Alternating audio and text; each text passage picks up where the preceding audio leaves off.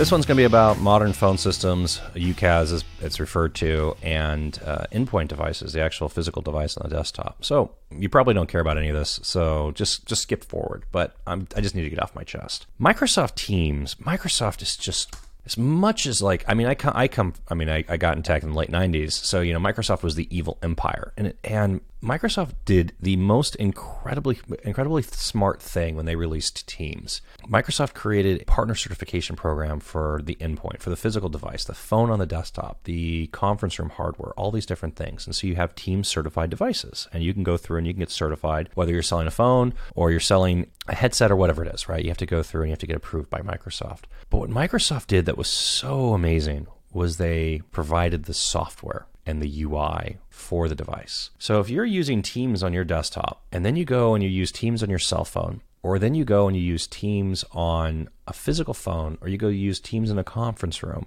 Microsoft owns that UX. They own the user experience and the UI across the entire platform. And so the functionality is the same, the look and feel is the same, the experience is the same. And you know, and if you think about Microsoft, Microsoft does this very well. They, they've created, they've commoditized the hardware manufacturer, and they provide the value in the software and the UI. Does it sound familiar? That's Windows.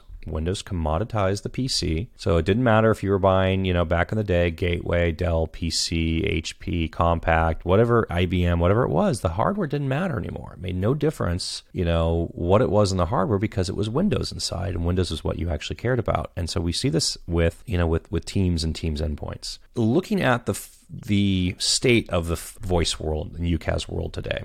Uh, going back a few years, I thought Avaya was going to be the one to do the same thing and actually really own this user experience market. And they released a very exciting update and software stack, and I was super stoked about it. I think, I think this was like 2000, 2000 yeah, this is pre-pandemic. So I, I, want to put this in 1999, 2019, 2020 timeline. But so they they come out with this, you know, unified desktop experience with a mobile device, you know, experience for iPhone and Android and tablet, and then show demos of this or like uh, uh, presentations of it running on their phones. And by the way, I've got one of their fancy phones down here on the desk here. This this this thing right here, this giant Android screen. I mean, it's literally it's just a giant giant screen.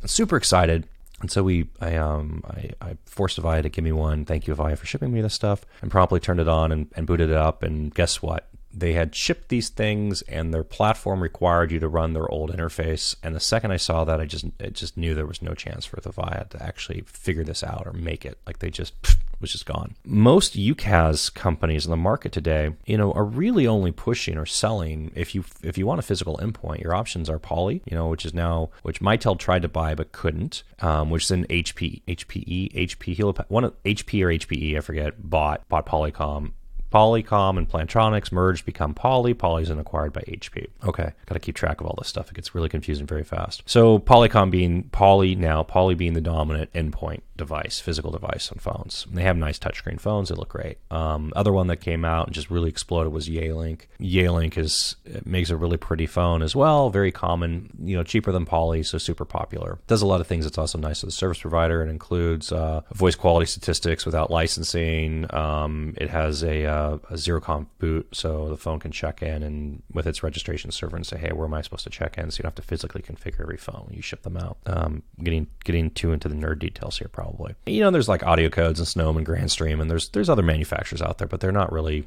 super super relevant pick a UCaaS company. You know, let's just pick on the big names. Um, if you're RingCentral, if you're 8x8, if you're if you're Zoom, if you're Dialpad, let's just go down that list. And you want and people come to you and say, hey, we want to actually run a physical phone on the desk. You know, you're going out and you're getting, you know, again, they're just buying Poly or they're buying Yealink probably, and Yealink and Poly control that experience. And the phone company, the UCaaS provider, is dependent on the device manufacturer to actually determine what features are enabled. So how does the um, user directory work? Well, that's a poly function. How does blind transfer work? That's a poly decision. How do um, how does voicemail retrieval work? That's a you know Yealink's decided. How does you know so all these different things you know, or in the hands of the device manufacturer versus the device, you know, the hands of the UCaaS company. And when you when you look at the integrated vendors, so this was Avaya where they were making the, the phone system for on-prem and the phone system, you know, the phones, right? So they had a tight coupled experience, and Mitel was doing this, and ShoreTel was doing this, and these different companies were doing this, but none of them really transitioned very well into their cloud services.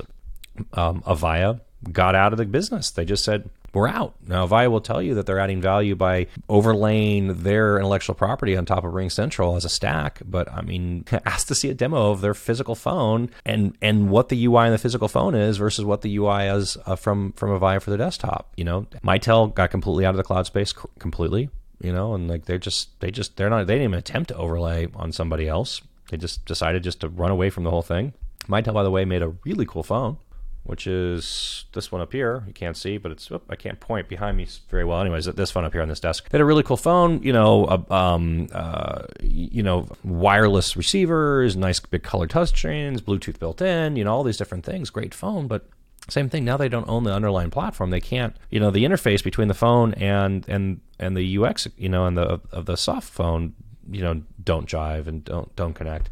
You know, Cisco still has it. Cisco WebEx calling, you know, is out there in the market. You can go to, um, you know, you can you can move an on-premise um, Cisco Call Manager, you know, CUCM to um, to a HCS platform and use the phones. And you can also go to Cisco WebEx calling. Um, you know, disconnected experience between the phone and the um, soft phone. You know, what's running on your on your on your desktop and what's running on your cell phone. Um, so I I'm you know really Google Voice. I mean, the, the, Google Voice doesn't even count because they don't care. Like, I, I, think they just put this product up there to say that they have it, and whatever suckers buy it, buy it. Um, so you know, when, when I look at this and I think about this and start talking about, you know, where would you actually invest? What company would I buy stock in? And how would I actually decide? Well, you know, part of that is, you know, you can you can look at it from like an intellectual property. You can say R and D. You can say sales velocity. You can say, um, you, you, know, market share acquisition. You know, what's what's their percentage of TAM? What's their percentage of growth? You know, these are all things that you kind of look at. But but from a from a technology from a technologist standpoint, I look at it in terms of who's actually looking down the road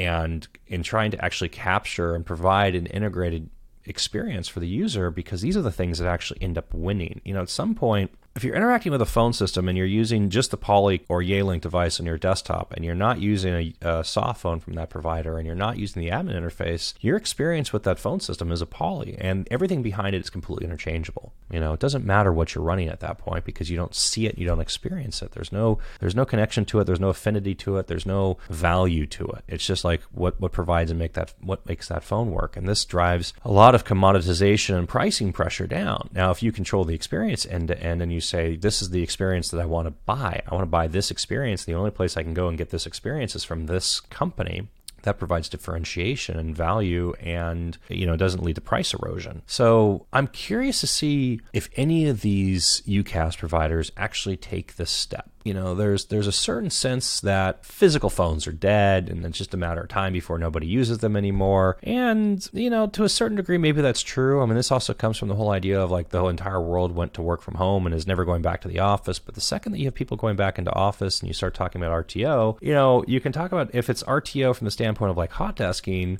You can hot desk um, you know phones on on desks. Hot desking doesn't apply to most enterprise users and most knowledge workers. Now you're still talking about a person who has a physical has a has a designated physical spot, and that person has a designated physical phone. Um, so I kind of I kind of feel like physical phones are going to make a resurgence here, and uh, you know I'm not betting money on this. Actually, I'll bet some money on it. If you want to take a bet with me about whether or not physical phones are going to die or come back, you know, reach out and and and we'll we'll set up a deal. You know, set up a set up a side bet. But you know, uh, I don't know, do something silly. But the that device and that ownership of that user experience outside of Microsoft Teams, I kind of feel like maybe Zoom would be the first one to really do this and to um, figure it out because they've got you know Zoom rooms and they've they've got a good good you know hardware manufacturer program and they've got a lot of interaction with that stuff and they're they're probably the ones that I would do this the first. Now it comes into again strategy because Zoom wants to push people to desktop with you know video, but you can have that experience also running on a physical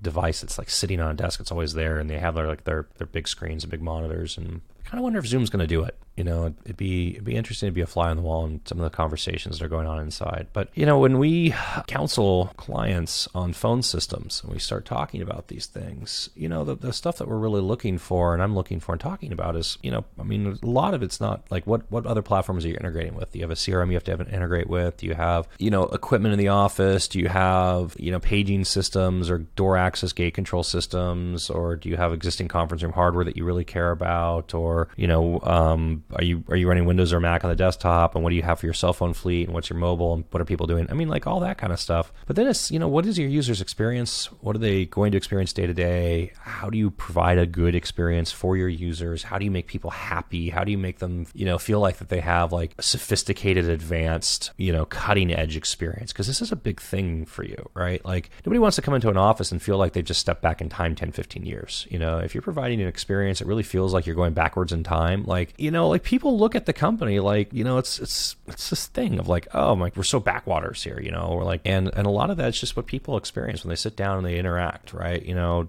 are they getting modern equipment? Are they getting modern experience? Anyway, so you know, um, like I said, a lot of inside baseball here in terms of devices and phones, and you know, it's great that a lot of these devices have gone touchscreen. It's kind of like this when the iPhone came out, all of a sudden everything went touchscreen. You know, the touchscreens that exist today, a lot of them are just touchscreen representations of what were buttons beforehand, and the and the UX hasn't really been changed. And um, I'm really hoping it does. I'm hoping somebody figures it out because it's gonna be really cool when when when this happens. It's gonna be really cool when this comes out and somebody else is in market going really head to head with Microsoft on on providing you know an, a seamless end to end environment. So I'm Max Clark. That's not quite 20 minutes, but that was 20 minutes max.